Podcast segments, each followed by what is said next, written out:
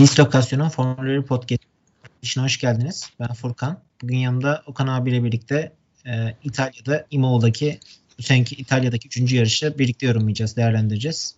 Öncelikle hoş geldin Okan abi. Nasılsın? Ee, iyiyim. Daha doğrusu iyi olmaya çalışıyoruz. Çünkü ülkemizin geçirdiği bu zor dönemde, depremli bir dönemde böyle bir yayın yapmak oldukça zor. Ee, yayıncımız Altay'a da buradan çok geçmiş olsun diyoruz. Kendisinin durumu şu anda iyi. Ee, ama hani çeşitli sebeplerden ötürü bugün yayında olmayacak. Buradan herkese İzmir halkına geçmiş olsun diyoruz. Ben de aynı e, direktörü tekrarlıyorum. İzmir halkına geçmiş olsun. Altay'da İzmir'de oturduğu için bu haftalık aramızda olamayacak bazı sıkıntılardan ötürü. E, çok geçmiş olsun diyoruz tekrardan. E, yarışa dönmemiz gerekirse abi bu haftaki yarış İtalya'daki üçüncü yarıştı ve e, Imova biliyorsun Senna'nın öldüğü pist. O bakımdan da böyle efsane bir pist şeklinde geçiyor. Sürücüler de burada yarışmanın çok zevkli olduğunu tüm hafta sonu söylediler ve bu hafta sonu ilk defa şey uygulandı Formula 1'de. Cuma günkü antrenman seansı yerine cumartesi günkü tek bir antrenman seansı. Normalde cuma günü birinci ve ikinci antrenman seansı, cumartesi üçüncü antrenman seansı gerçekleşirdi. Ee, bu hafta sonuna özel olarak bir dahaki senelerde denenebilir mi? Böyle bir şey mümkün mü deyip iki günlük bir hafta sonu fikrini uygulamaya geçirmek açısından bir buçuk saatlik tek bir antrenman turu. Ondan sonra sıralama var şeklinde bir hafta sonu planı izlendi.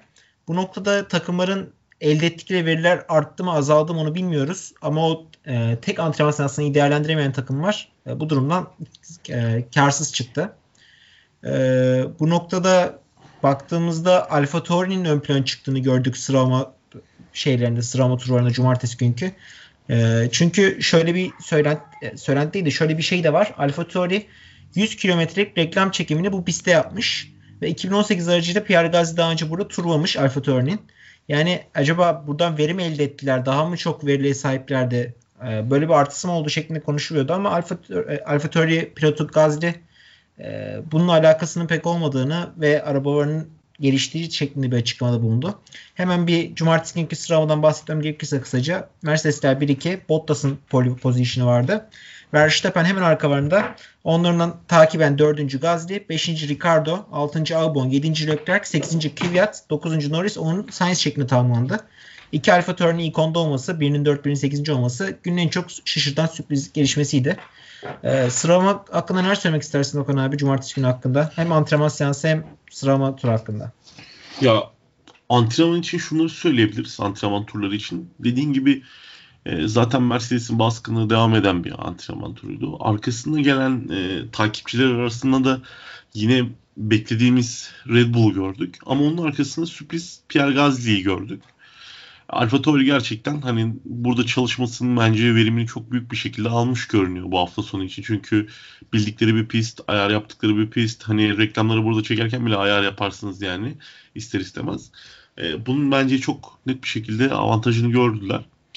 E, hem e, Pierre Gasly için konuşuyorum hem de Dani Kiat için konuşuyorum. Çünkü Kiat'ın da antrenman performansı çok güzeldi ve e, yarışı da güzel bir yerde bitirdi.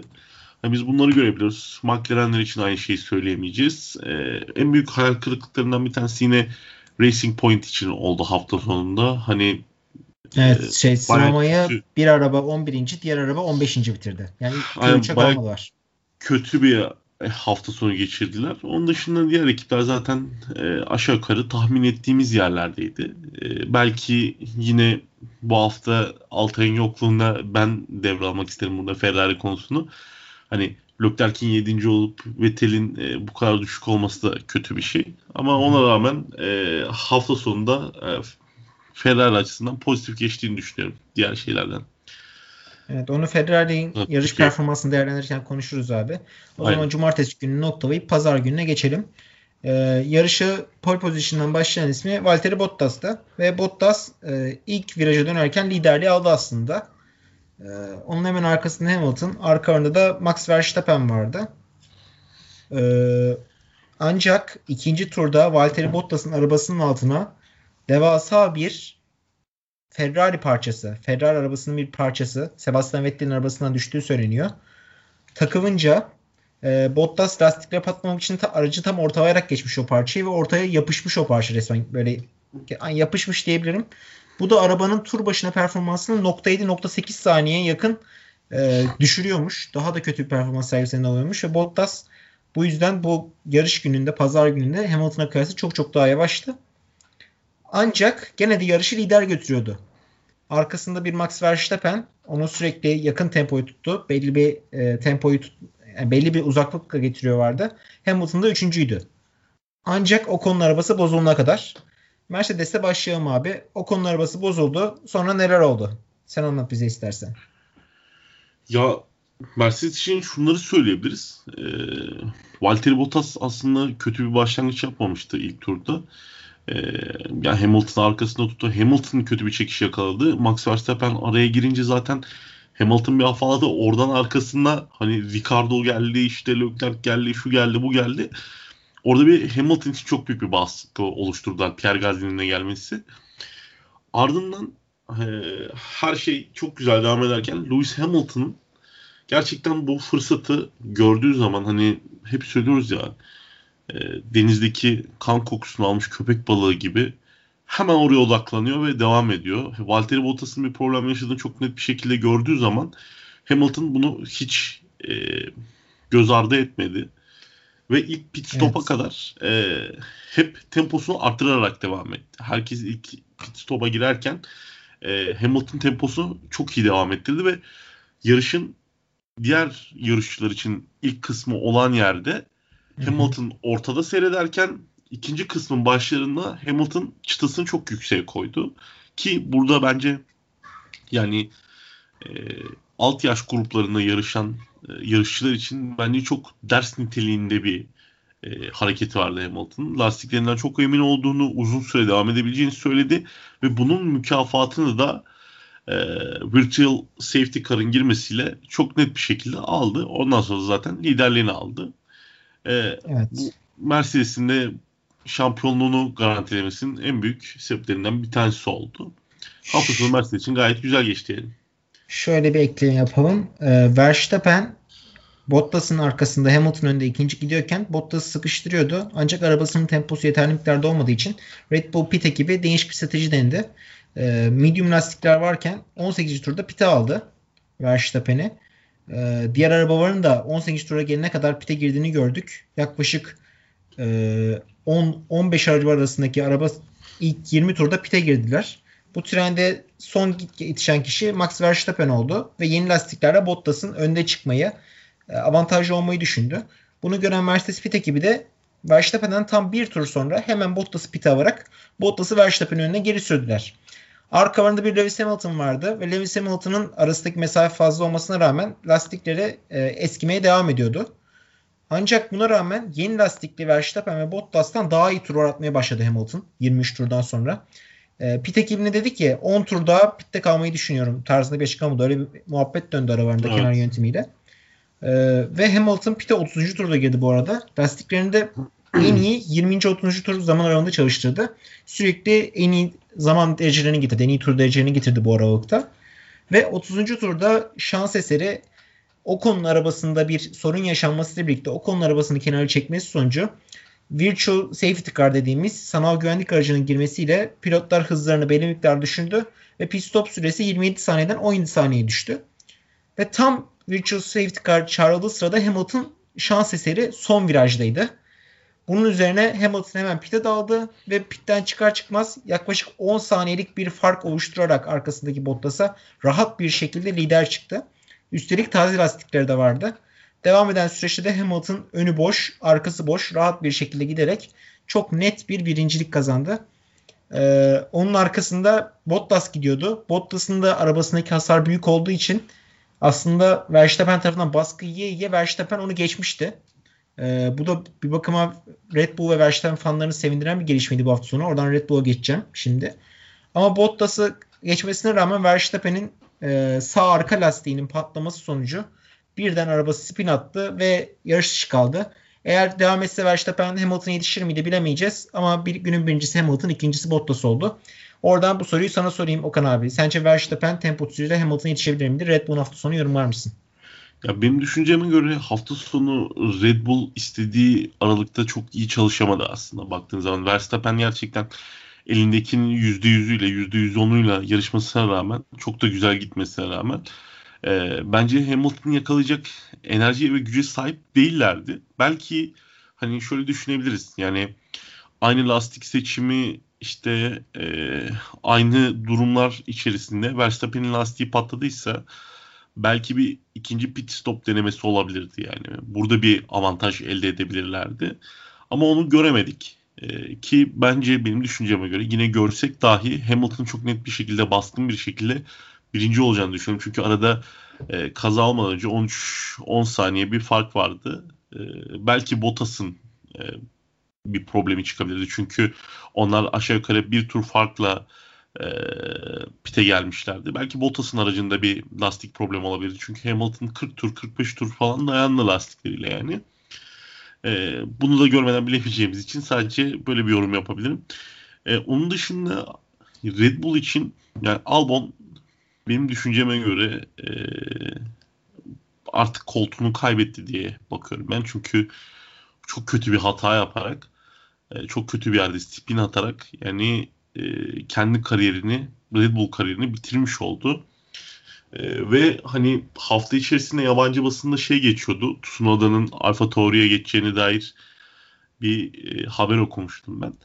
Hani şu an hali hazırda için bulunduğumuz durumda Albon Alfa Tauri'ye geçer mi? Alfa Tauri'de diğer koltukta hani Gazi'de oturacak yüksek bir ihtimalle ama Tsunoda'nın da alınacağı söyleniyor. Belki Albon koltuk bulamaz mı bilemiyorum. Bunu da bize zaman gösterecek. Evet. Albon'la spinden bahsettin. Yani Verstappen sağ klasta hiçbir neden yokken kendi kendine patladı. Ee, bir taraf öyle yarış dışı kaldı. Albon da yani çok bariz bir hatayla spin atarak son sıraya kadar düştü ve yarışı sonuncu bitirdi. Yine ekstra pit yaptı var onu aslında. İkinci pite soktular gene. Ama yani Albon'un böyle bir hata yapması ve yarışı son sırada bitirmesi kabul edilemez. Ee, o hatta o spinden de şans eseri kaçan inanılmaz bir e, refleksle bir Sainz vardı McLaren'de. Hı hı. Ve o, onun kamerasından açıkça gördük ki Albon'un spini kendi sürüş hatası. Tabii canım. Ee, o zaman Red Bull'da kapatalım burada. Okan abi. Renault'a geçelim. Günün üçüncü podyumu son basan tamamlayan isim. Renault'da Ricardo oldu. Ricardo da hatta podyumda bu sefer şöyle yapmayı unutmadı. Hatta ayakkabının diğer tekini de Hamilton'a verdi. Beraber kadeh kaldırdılar, tokuşturdular. Hamilton çok memnun değil zaten. yani artık Hamilton için podyumlar o kadar sıradanlaştı ki herhalde hayatına bir renk, bir zevk, bir yenilik getirmek istedi Hamilton podyumda. Belki olabilir yani çünkü baktığımız zaman hani Hamilton'ın gerçekten çok baskın olduğu bir sezondayız. Hani daha önceden de Hamilton galibiyetlerine çok net bir şekilde alışıyorduk ama yani Hamilton her anlamıyla hem takım arkadaşlarına hem FIA'ya yani çünkü hatırlarsan e, ceza aldığı zaman FIA yönetimine gidişi falan filan Hamilton'ın çok net bir şekilde baskın olduğu bir sezon içerisindeyiz. E, onun dışında da Renault için söylemek isteyeceklerim şunlardı. Hani Ocon'un yarış dışı kalması gerçekten çok kötü bir olay oldu. Ama onun dışında zaten hani çarşambanın geleceği saldan pazartesiden bellidir bir laf var. Hani şu an tam hatırlamıyorum. Aynen öyle. Renault'un hani burayı alabileceğini biz söylemiştik zaten düşünüyorduk. Çünkü e, üçüncülük için Renault, Racing Point ve e, Ferrari için konuşuyorduk ya da McLaren için konuşuyorduk burada. Evet. Hani Renault zaten halihazırda üzerindeki olan geliştirmelerini en iyi şekilde e, devam ettirdi ve son haftalardaki sonuçları hepsi bunların hepsi bir araya gelerek son haftaki sonuçları oluşturdu. Ki Ricardo zaten galibiyetin o da aynı şekilde galibiyeti gördüğü zaman hani son turda şey oldu. Kiat işte çok iyi bir başlangıç yaptı. Çok evet. güzel yaklaştı falan. Hani benim aklımda hep bir şey vardı. Olmaz yani. Çünkü Ricardo orada yani orada podyumun kokusunu aldığı sürece asla Kiat'a orayı vermezdi. Ki öyle de oldu yani. Ricardo için güzel puanlar oldu. Şampiyon pilot kumaşı var zaten Ricardo'da. Yani ben de o son 3 turda Kvyat arkadan böyle deli gibi gelirken yeni lastikler deli gibi gelirken Ricardo'nun geçilmeyeceğini bariz hissettim çok, yani. Çok net yani bunu çünkü herkes herkes e, bunun farkındadır yani. Çünkü Ricardo gerçekten şampiyon olabilecek kumaşta bir pilot. Ama altındaki araç hani şampiyonluk kumaşında sahip değil. Ama podyumu aldı, hani podyum kokusunu aldığı zaman da asla bırakmayacak bir pilot ki keza da öyle oldu yani. Evet aynen öyle. Ya o konuda bu sene kaçıncı defa yarış dışı kalmış diye bakayım dedim abi. Ee, sayalım hemen. 1, 2, 3, 4, 5, 6. defa yarış dışı kalmış. Ha. Herhalde 5 tanesi falan araba bir tanesi olabilir öyle hatırlıyorum. Ya da hepsi arabadan kaynaklı.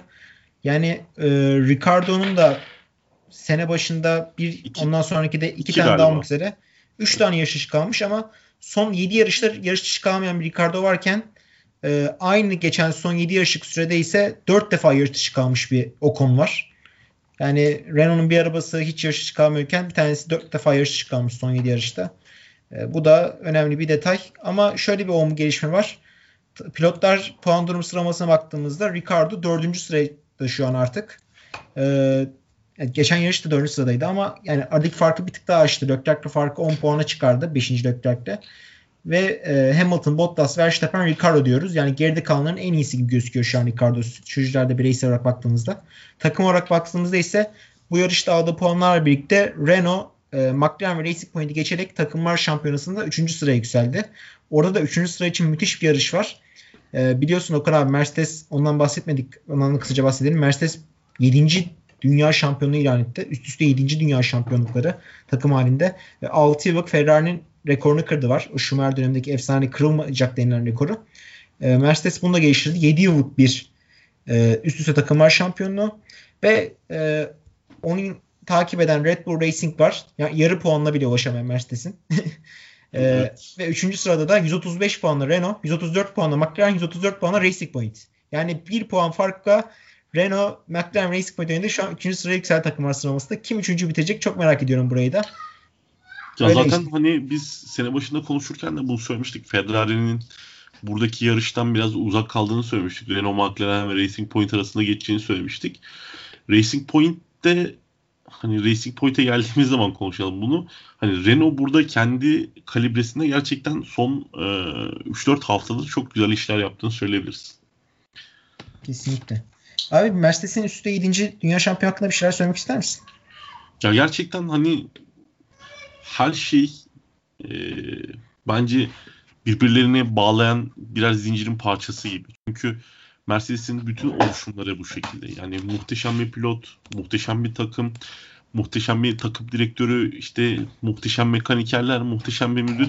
Yani her şey bir araya gelerek bugünkü Mercedes'i oluşturduğunu çok net bir şekilde görebiliyoruz.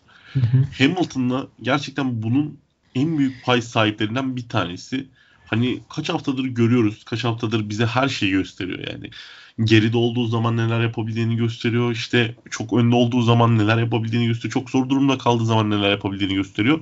Gerçekten hani Hamilton ve Mercedes işbirliği daha çok şampiyonluklar alabileceğini bize gösteriyor. Ama şöyle bir açıklaması vardı yanlış hatırlamıyorsam. Benim seneye Mercedes'teki geleceğim belli değil demişti e, Hamilton. Kendini ağırdan satıyor abi ya. Ben öyle yorumluyorum. Yani sene için bir kontrat almaktansa yani biliyorsun 2023'te artık pilotlara maaş sınırı gelecek. E, bu noktada şu an Hamilton aldığı maaş yaklaşık 55-60 milyon dolar diye hatırlıyorum. E, kendini ağırdan satarak bir yıllık bir kontrat imzalamak için ama çok yüklü bir kontrat imzalamak için e, işte yarışmayabilirim, Formula 1'in cezbetmeyebilir tarzında açıklamalar bulunuyor. Ancak bu arabayla seneye şampiyon olması kesinken, garantiyken e, 8. Dünya Şampiyonu olacağı çok netken e, bırakacağını değil ben en ufak bir Formula 1 takipçisi bile tahmin etmiyordur. Ya Düşünmüyorum. Mercedes bence hani bu noktada Hamilton gitmek isterse çok basit ya. Gider Rico, Nico Rosberg'i çağırırsın geri. Yine şampiyon olur yani. Çok Hiç net fark yani. etmez. Hiç fark etmez. Yani Russell, Russell bile olur yani. Çok net bir şekilde.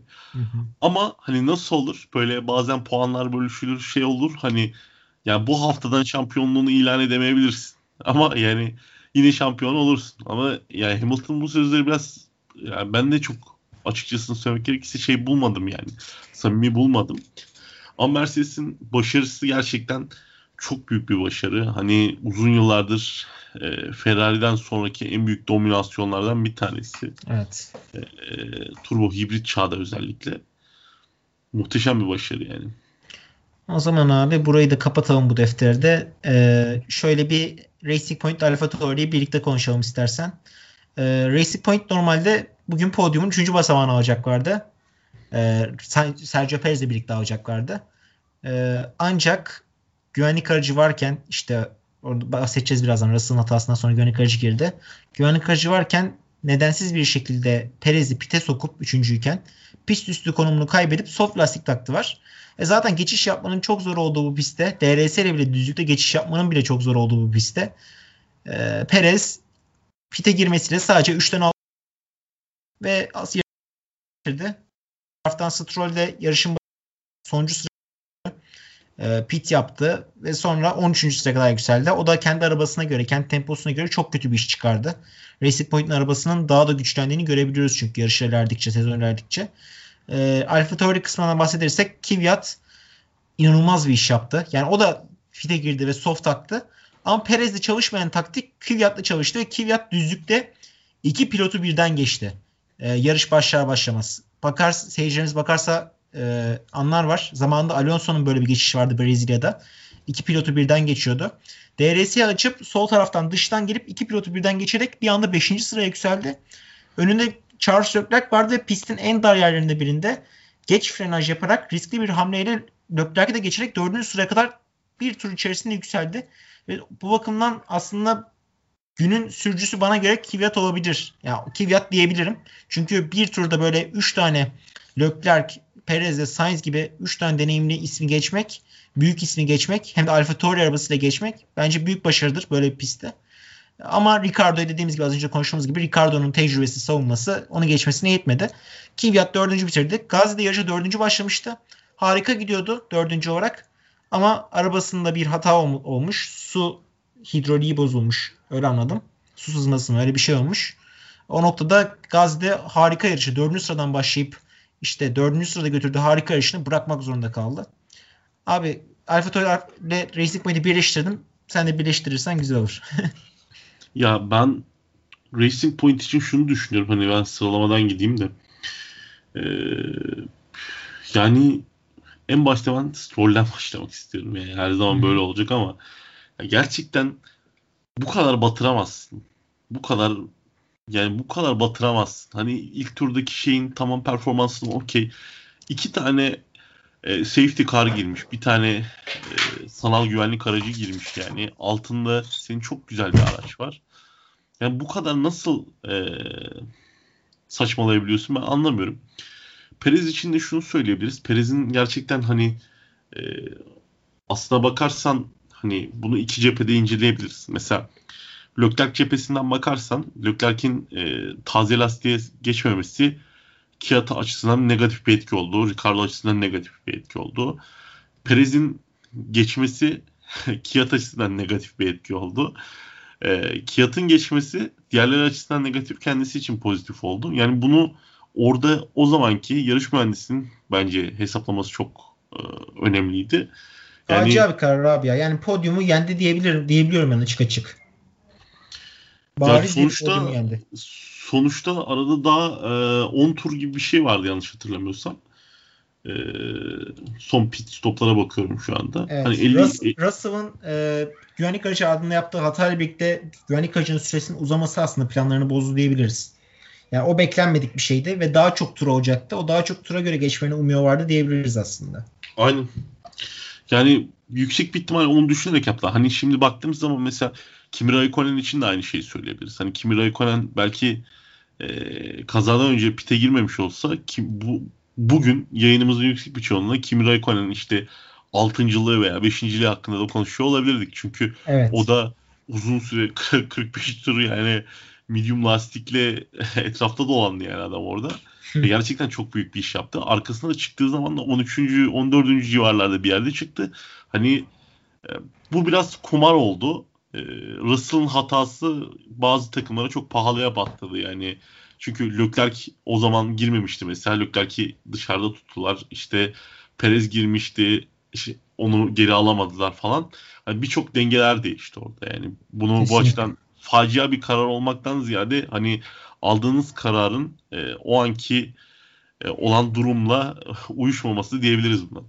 Hı hı. Ama ben yani hiçbir durumda pist üstü pozisyonumu böyle bir şeyde bırakmazdım. 6-7 tur kalmış ve pist çok darken geçiş yapmak çok zor oldu barizken.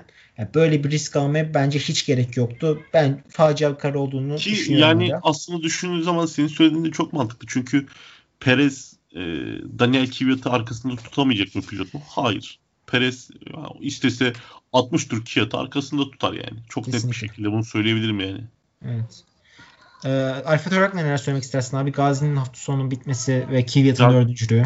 Gazli için gerçekten çok üzücü. Yani kendi hatasında olmayan bir sebepten dolayı yarış dışı kalması ve çok iyi bir pozisyondayken daha yarışın en başında dışarıda kalması çok üzücü. Evet. Yani Gazi'nin morali bir tık bozulmuştur yüksek bir ihtimalle. Özellikle hali hazırda harika e, bir cumartesinden sonra. Evet harika bir cumartesiden sonra bu kadar olaylı bir tam Gazi'nin sevdiği yarışlar aslında. Kesinlikle. Hani olaylar oluyor bir şey oluyor. Kesinlikle ben hani bu olay yaşanmasaydı bir Gazli podyumu görebileceğimizi iddia ediyorum. ee, Kvyat ama o boşluğu doldurdu gibi. Dördüncü Tabii, olarak. Aynen. Normal şartlar altında Kvyat e, puan alamıyordu. Gazli alıyordu. e, bu, açı, bu açıdan düşündüğümüz zaman Alfa Tauri için aslında çok da kötü bir hafta sonu olmadı. Çünkü normal şartlar altında Kvyat almıyordu puan. Yani sürpriz bir puan aldılar onlar da buradan. Alfa Tauri zaten e, kendi genel merkezine çok yakın bir yerde e, evet. yarış yapmanın avantajını çok net bir şekilde e, hissettirdi herkese. Ve bunun ekmeğini aldılar ama gerçekten hani aslan payı burada e, mekanik şey teknik ekibin başındaki patrona düşüyor. Çünkü gerçekten Kiat'ın bu soft hamlesi çok makul bir tercih olduğunu e, görmüş olduk. Kesinlikle abi. Yani e, Kvyat'ın bile yani puan dediğimiz Kvyat'ın bile işte dert çektiğimiz son birkaç podcast'tir e, yerdiğimiz Kvyat'ın bile arabasının gücüyle birlikte ve kendi pilotajıyla birlikte dördüncü olması e, bence çok pozitif gelişme Alfa Tauri açısından Ama iz, izleyen açısından. Helmut Marko şöyle bir açıklama yapmış. Hani Kiat'ın e, dördüncülüğü onun herhangi bir şekilde pozisyonunu etkilemeyecek diye. Bence çok da mantıklı bir karar. Yani senede Yok, zaten bir defa, o... senede bir defa puan alan bir adam için yani her sene oturup bunu bekleyemezsiniz. Özellikle Alfa Tauri gibi başaltı bir takımda hani direkt isteğinizin şey olması lazım. Çok stabil bir sürücü, sürprize açık stabil bir sürücü. Yani e, her evet. yarış en kötü ihtimalle 8. ile oynamalı. Ama senede 3-4 defa da 4. 3. olmalı. Böyle bir Kes- olması lazım. Yani. Kesinlikle. O zaman burayı da kapatalım abi. Ferrari'ye geçelim. Leclerc yarış 5. bitirdi. Leclerc ile şeyin stratejisi aslında aynıydı. Ricardo'nun. Lastik geçmişe bakarsa izleyicilerimiz de anlar. Bir tur falan fark etti pit stopları. Ee, ama e, Leclerc işte Kvyat'a geçilmeseydi o dördüncü bitirecekti. Yani Ricardo üçüncü bitirirken Leclerc beşinci bitirdi. E, pist üstü konumuyla da alakalı. Ve diğer tarafta diğer Ferrari Vettel ise yarışı 12. bitirdi. Orada da Ferrari pit ekibinin inanılmaz bir hatası. 13 saniye süren devasa bir pit stop. O pit stop olmasa bugün e, Vettel yarış sonunda muhtemelen 7. bitirecekti. E, ama yani büyük konuşmayalım. Yani şöyle diyelim. Raikkonen önde bitireceği kesin gibiydi. İlk 8 içerisinde kendine yer bulacaktı. Sainz'ın da önünde, önünde çıkıyordu yani. Belki Sainz hani yıpratabilir. Tempo ile geçer belki. Yani geçer temposuyla. İlk 8'de geçer. kendine yer bulacaktı. Bence puan alacaktı. Ama 12. bitirdi. Abi şimdi Ferrari'yi yorumlamakta serbestsin. Sonra ben pek yorumlamayacağım. Çünkü e, öyle çok tifosi fanı biri olmadığım için. Sen yorumla sonra Ferrari'yi kapatalım direkt hatta. Sen ya, ne dersen senin sözün kesin söz olsun. hafta sonu hafta sonu için Ferrari'ye baktığım zaman Leclerc yine harikalar yarattı gerçekten. Yani elinle böyle bir takım varken bunu yapabilmek çok büyük bir başarı. Leclerc için gerçekten ben üzülüyorum artık. Ya çünkü Vettel'deki olayın tamamıyla ben artık art niyet olduğunu düşünüyorum. Ya 13 saniye bir pit sürmez. Yani siz sürekli bu tarz hatalar yapıyorsanız bir, birinci tesadüf olabilir. İkinciye belki dersiniz ama üçüncü de olduğu zaman bunda bir kasıt ararsınız. Yani çok net bir şekilde Ferrari'nin eğer iki yıl içerisinde böyle bir başarıya ulaşmak istiyorlarsa ilk yapması gerekecek şey çok basit yani. Ben olsam derim ki ben hani e, artık her şeyi istiyorum. Red Bull'un ekibi bir, bir ekip kurmak istiyorum. İşte 1.9'larda 1.8'lerde pit stop yapmak istiyorum. O zaman kurarsınız abi ekibinizi. Hani buna göre de parasını verirsiniz. Ya Ferrari'sin sen ya. Hı hı. Ya sokaktan adam mı çağırıyorsun da 13 saniye şey yapıyorsun? Yani sanayiye gidelim bugün. Hani tutalım şey Toto şeyin elinden, Binotto'nun elinden. Bir tane usta bulalım. Aynısı aynı şeyi o da yapar yani. Ki elinde ekipman var daha da kısa sürede yapar. Benim düşünceme göre. Yani Binotto bundan sonra gerçekten yaptığı açıklamalarda hani samimi olmayacağını da düşünüyorum burada. Vettel'deki işte hatayı falanı filanı burada anlattığı zaman samimi olmayacağını da düşünüyorum. Leclerc için ise söylediğim gibi gerçekten çok güzel bir yarış geçirdi ama Leclerc'in yine stratejisi konusunda ufak bir hatadan dolayı podyumundan olduğunu düşünüyorum ve Leclerc'in de bunu çok net bir şekilde bildiğini düşünüyorum. Ferrari'ye karşı olan öfkesinin arttığını da düşünüyorum. Yani dediğin gibi işte ben Ricardo ile Leclerc'in lastik tercihleri, pit tercihleri hemen hemen aynı. Tam tersi olsa var muhtemelen işte Leclerc'in podyumunu görebilirdik dediğin gibi. Öyle bir durumda da Leclerc savunurdu gene üçüncülüğü. Ya Vettel de çok güzel geçirmişti yarışı. Yani gerçekten çok güzel yükselmişti. Harika bir tempoyla devam ediyordu. Hani ikisinin yarışını da berbat etti kenar. Bu kadar gerçekten bu kadar hatalar yapan bir ekibe Ferrari'nin göz yumması çok garibime geliyor, gidiyor benim yani. Yani Binotto'nun e, Ferrari CEO'sunun arkadaşı olması gerçekten bunda çok büyük bir etkisi olduğunu düşünüyorum. Yani arkadaşı olduğu için görevden alınamadığını da düşünüyorum ben açıkçası. Evet. Ee, o zaman abi Ferrari kapatalım. Yani Vettel'in yarışına yazık oldu diyelim. Leclerc de e, yapabileceğinin en iyisini yaptı diyelim. Beşinci bitirdi ve bence Leclerc her zaman her hafta sonu yeni bir e, mucize oluşturmaya devam ediyor. Ferrari arabası açısından. E, McLaren'e geçelim. McLaren 7-8 bitirdi. E, aslında yarışa da Tempolu e, başlamışlar. Tempo başlamış var dediğin gibi. Yani arka arkaya bitirdiler ama McLaren'de sanki bir gerileme mi var ya da diğer takımlar mı çok gelişti? Sezon öncesinde daha hızlı vardı. Ben öyle olduğunu düşünmeye başladım artık. Çünkü bakıyorum sezon giriş puanlarına işte Norris'in podyumuyla girdiler sezona. Ondan sonra e, Sainz'ın ikinciliği vardı keza İtalya'daki yarışta. E, ama son 4-5 yarıştır bir düşüş var gibi McLaren'de. Ya McLaren sene başında da söylemiştik. Hani e, rakamı yüksek olan yerlerde gerçekten sürpriz yapmaya müsait. Ama bu tarz işte rakım düşük pistlerde, e, dar pistlerde çünkü geçmenin motor gücüne bağlı olduğu pistlerde McLaren sıkıntı yaşıyor. E, hem dar bir pistti zaten hem de motor gücünüzde zaten sizin motor sağlayıcınız Renault. Hani bunun da sıkıntıları devam ederken McLaren olması gerektiği yerde bitirdiğini düşünüyorum ben. Ee, gerçekten güzel bir yarış başlangıcı yaptı. Carlos Sainz ile Lando Norris de ikisi de çok stabil sürdüler. Ama e, kendilerini bir fark yaratıp e, araçlarından bir fark yaratıp e, birkaç sıra üstte daha çıkabilirlerdi bence. Evet. Yani McLaren'e bence de çok yorum yapma gerek yok. Fazladan pit yaptılar onlarda. Belki fazladan pit yapmasa var. Yani bir tane arabayla 5. 4. lik için zorlayabilirlerdi belki. Fazladan pitin e, sonucu 7-8. Yani ideal bir sıralama çünkü arkalarında lastik yönetimini, lastik yönetimini çok kötü yapıyorlar çünkü. Evet. Yani neden e, böyle bir strateji izlediklerini ben anlamamıştım ilk etapta. Çünkü hali hazırda tamam okey çok güzel bir soft çalıştırabilirsiniz veya çok güzel bir medium çalıştırabilirsiniz. E, izlediğiniz stratejiyi anlarım ama yani ikisini de çalıştıramadığınız halde neden böyle bir strateji yaptınız? Yani bir medium bir hard olabilirdi yani. Evet kesinlikle. Zaten işte Alfa Romeo'ların önünde bitirdiler. Yani normal 7-8. E, McLaren'e çok diyecek bir şey yok. Alfa Romeo'ya geçelim. E, Raikkonen 9, Giovinazzi 10 oldu. İki arabayla puan aldılar. Galiba bu sene ilk defa oldu bu. Yani çok arabanın yarış dışı kalmasının da bunda katkısı büyük. Ama e, Giovinazzi'nin 20'den 10'a çıkması Raikkonen'in de galiba 16'dan 9'a çıktı ya da 18'den 9'a çıkması.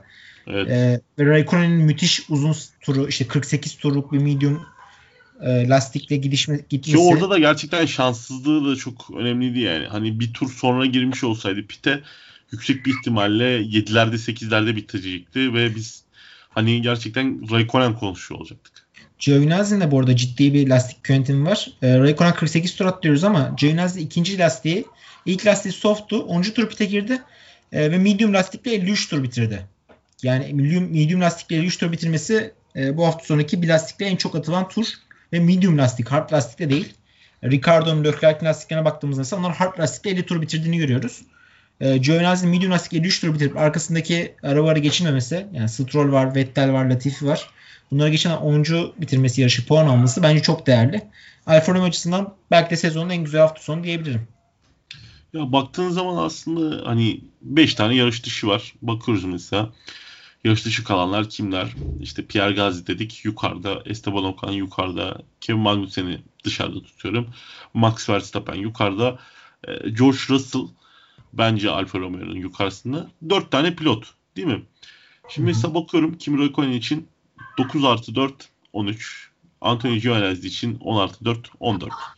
Yani aslında çok da e, Alfa Romeo performansından ziyade pilot performansıyla ön sıralarda yer aldığını düşünüyorum. Çünkü gerçekten Giovinazzi her ne kadar çok yersek de yeteneksizliği konusunda hani e, sürücülüğü konusunda çok fazla pozitif bir yorumda bulunmasak da hafta sonu yaptığını yaptığı en iyi iş lastik yönetimi oldu ikisinin de ve ikisi de bu muhteşem lastik yönetimini aracın da biraz daha iyi olmasıyla bence çok daha üst seviyeye taşıyabilirler ki bence e, aşağıda Alfa Tauri ile yarışabilecek seviyede olabilirler. Alfa Tauri'nin avantajı motoru daha iyi onlardan. Yani şu an Alfa Romeo'nun tek sıkıntısı bence hani e, gelecek sene ve ondan sonraki sene için onlar da yatırım yapmayı düşündüklerini söyledi. Hani Sauber'le tekrardan e, görüştüklerini söylemişlerdi.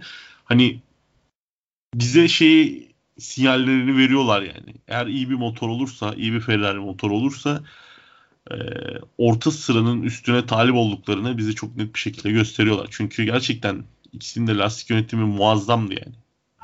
Kesinlikle, kesinlikle.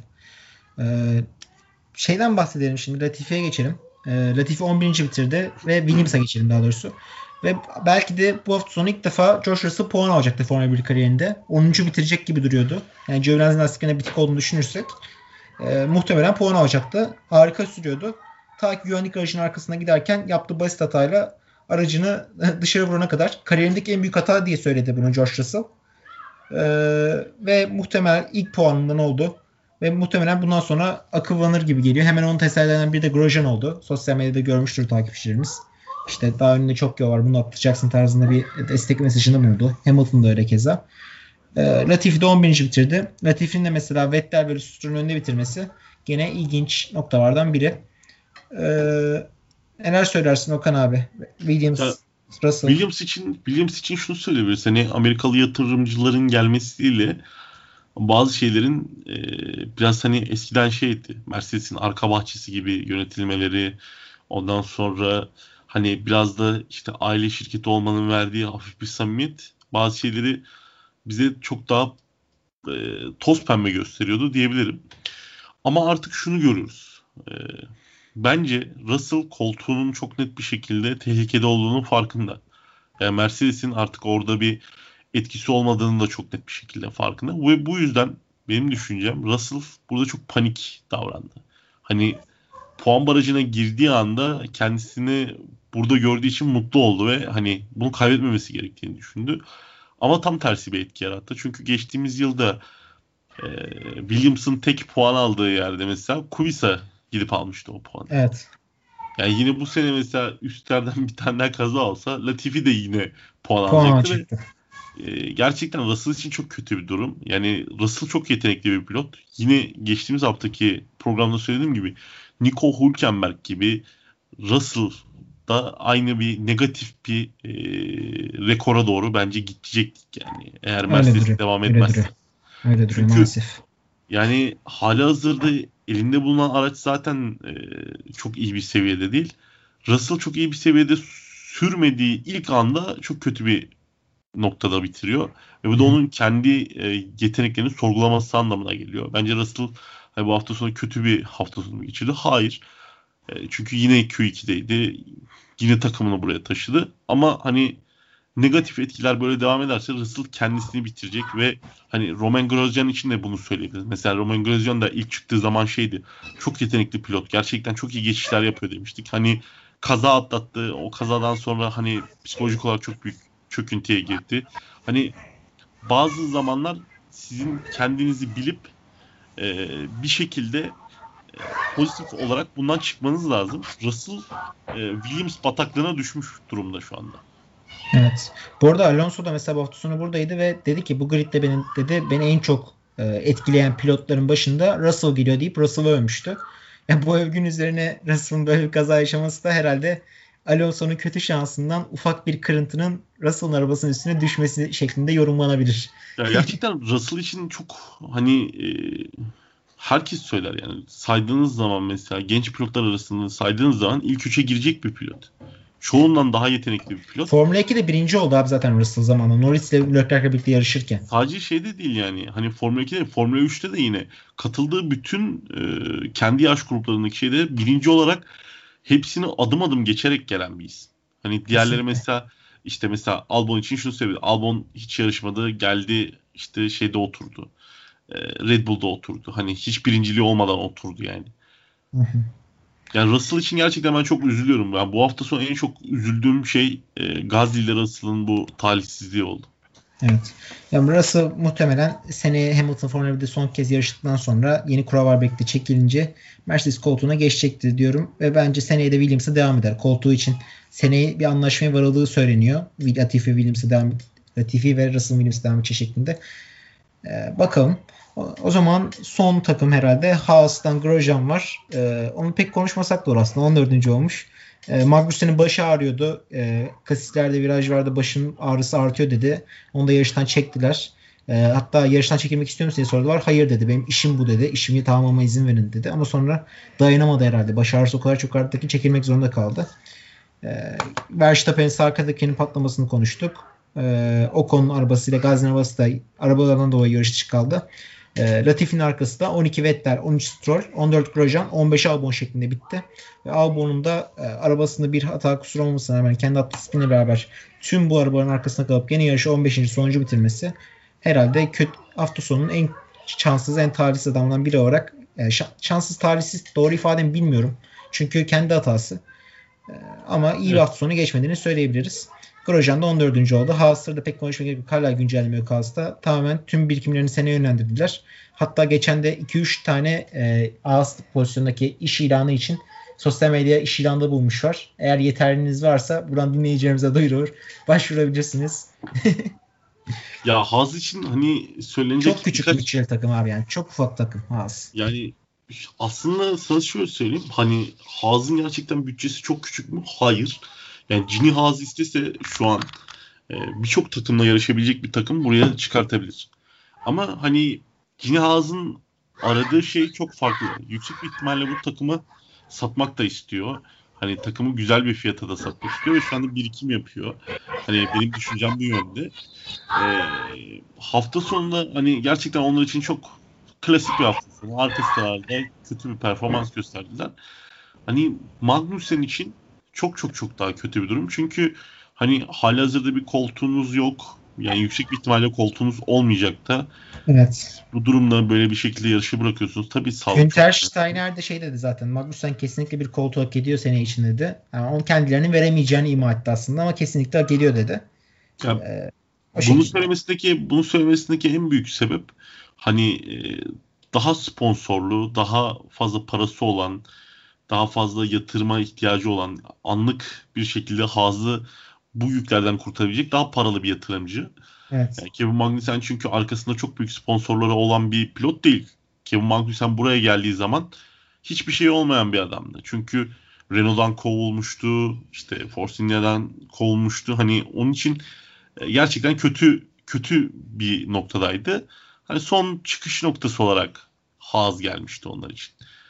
Ama yani gerçekten Haas için yani bu özellikle Magnussen'in yaşadığı gibi bir problem çok kötü bir problem. Yani demek ki vites geçişlerinizde, debriyajlarınızda çok büyük bir probleme delalettir. Ve bunu hala güncellememek gerçekten hani bazen şey de düşünüyorsunuz hani Formula 1 gerçekten bunu kontrol etmiyor mu? Haas'ın bu kadar hani şey gibi düşünebilirsin yani bunu. Şehirler arası taşımacılık yapıyorsunuz benim param yok ki deyip siz traktörle işte açık kasalı bir şeyde yolcu taşıyorsunuz. Yani Formula 1 buna izin veriyor mu? Hayır. O zaman niye kontrol etmiyor? Çünkü gerçekten kötü bir şey düşündüğümüz açıdan.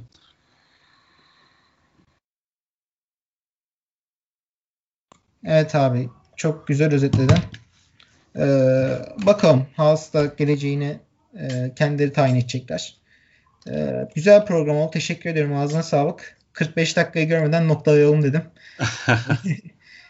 Son sözün var mı? Hemen alalım sonra da kapatalım programı. İstanbul Park öncesi heyecanlıyız. Umarım Evet. güzel bir e, yarış izleriz İstanbul'da. E, bizi dinleyenlere teşekkür ediyoruz. Tekrardan İzmir'de yaşananlardan dolayı tüm Türkiye'ye geçmiş olsun dileklerimizi iletiyoruz. İki hafta sonra İstanbul Park yarışının ardından görüşmek üzere. Hoşçakalın. Kendinize iyi bakın. Hoşçakalın.